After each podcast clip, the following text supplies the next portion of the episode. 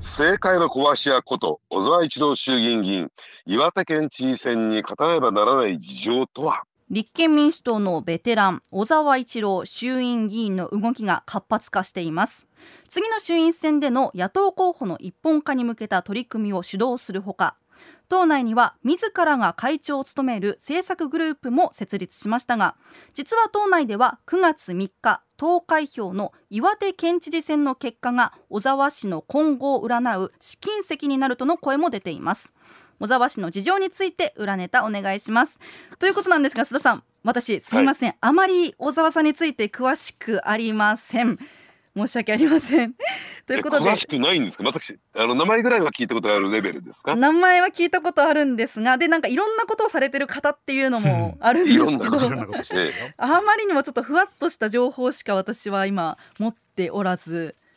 そんな私に寄り添った解説をお願いしてもよろしいでしょうか？わかりました。ありがとうございます。あの戦後ですね、はい、えー、日本の政治というと、えー、自由民主党という保守政党ですね。はい、まあこれが長らくですね長期政権を築いてきた、ずっと、えー、自民党政権が続いてきたというのが、えー、政治の基本的な流れなんですよ。はい、まあここ近年もね、まああの自民党が、えー、政権与党を務めているわけなんですけれども、はい、とは言ってもですね何回かの政権交代というのが行われましてね、うん、えー、直近で言うとあのこれはご記憶ありますかね。あの民主党という政党が、はい、今の立憲民主党や国民民主党につながる、えー、政党なんですが民主党が政権交代をして、えー、まあ3年ちょっとの間3年3か月ですかね、はい、えー、まあ、政権の座にあったというのはねこれはあのご記憶あります？はいあります。えー、でこれが直近の最、あのー、政権交代なんですがその前にですね、えー、七波連合と連、ね、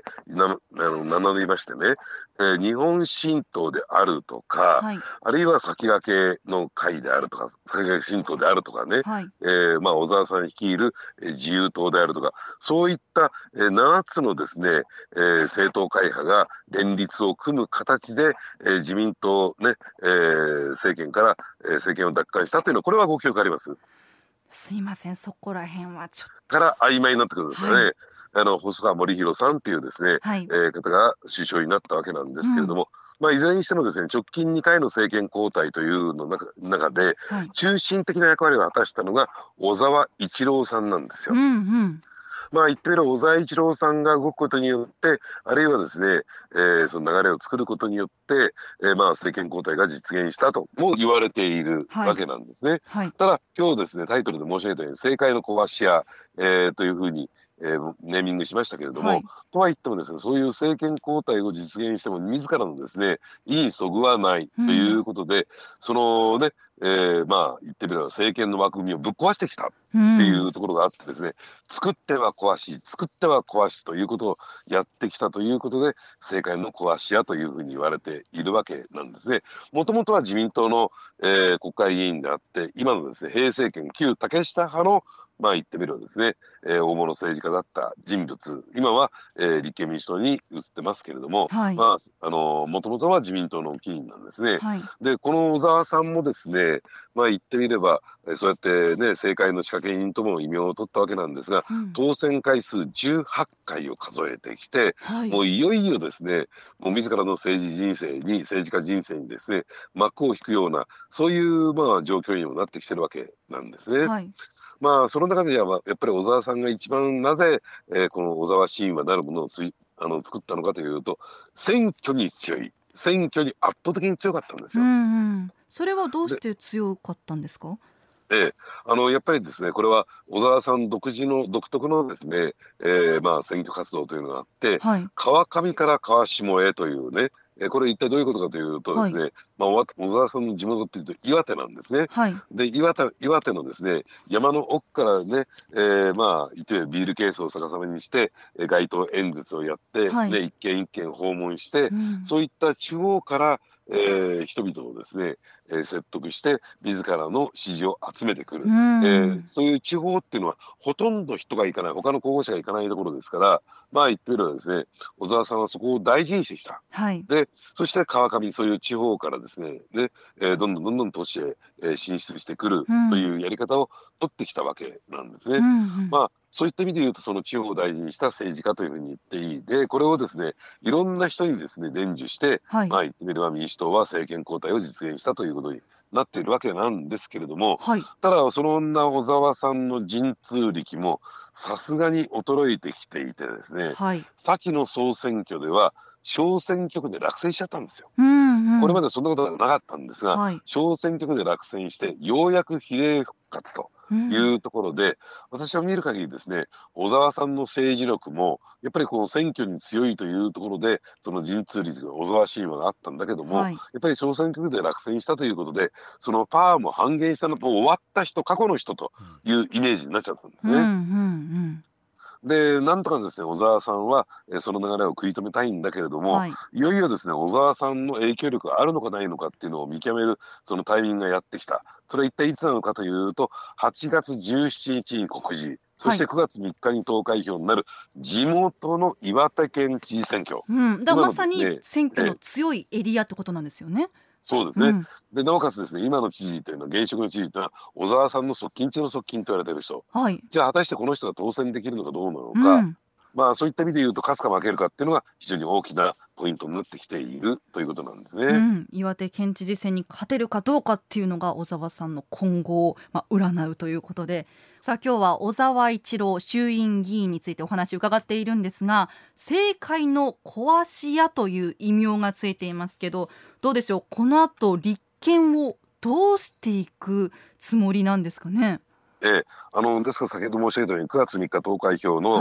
岩手県知事選挙では何が何でも勝たなきゃならない、うん、で今じゃあその小沢さんがですね中央政界で何をやってるのかというと、はい、立憲民主党の中でですね、えー、動きを活発化させていましてね、うん、次期衆院選挙で野党候補の一本化をしようじゃないのか、はい、泉さんは後ろ向きなんです消極的なんですが、まあ、小沢さんが動いていろいろとですね、えー、同志の議員を集めてですね、うん、野党候補の一本化、まあ、ただこの野党候補の一本化といってもですねそこに日本の維新日本維新の会や国民民主党が乗ってくるはずもなく一本化っていうのは事実上ですね、はい、立憲民主党と共産党の共闘体制なんですね。共に戦う共闘体制なんですよ。はい、えー、でそういった意味で言うとなんでこんなことをやってるのかというとまず第一にはですねやっぱり共産党の、ね、協力を得なければ、はい、協力共産党の協力を得たからといって当選できるかどうかは別としてもですね、うん、やっぱり、えー、そういったですね票もかき集めてこなければ、はい、協力関係になってね、はい、自らもつまり自分の選挙も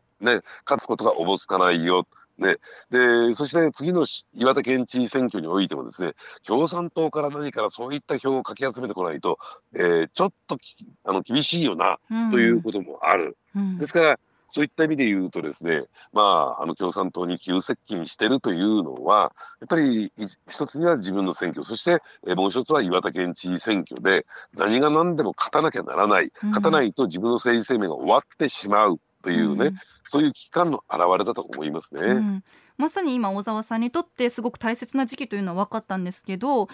どうでしょう？小沢さんもある程度のご年齢ではないですか？80代というふうに。81歳ですね。81歳。で、ええ、今後その政治家としてどういうことしていきたいからこのような、まあ、知事の結果が、まあ、勝たなければならないっていうのはそこの政権的なのはどうなんですか、ね、だからね政権交代を実現したいという大義名分はあるんですけれども、はい。だからといってね野党一本化あるいは共産党と組んで、はい、じゃあ政権交代が望めるのかっていうと、うん、じゃあどうでしょう？えここ最近の世論調査の結果を見てみてもですね、はい立憲民主党と共産党が組んだからといって、えー、自民党や自公をですね、えー、こういうことができないのかできるのかできませんよこれは。だから政権交代政権交代と言ってもですね、はい、えー、おそらく小沢さんが、えー、政治家として現役時代にはですねとてもじゃないけど今の状況では実現できそうもない。やるべきやるとしたらですね、はい、次へつなげていく将来世代へつなげていくために立憲民主党を単独で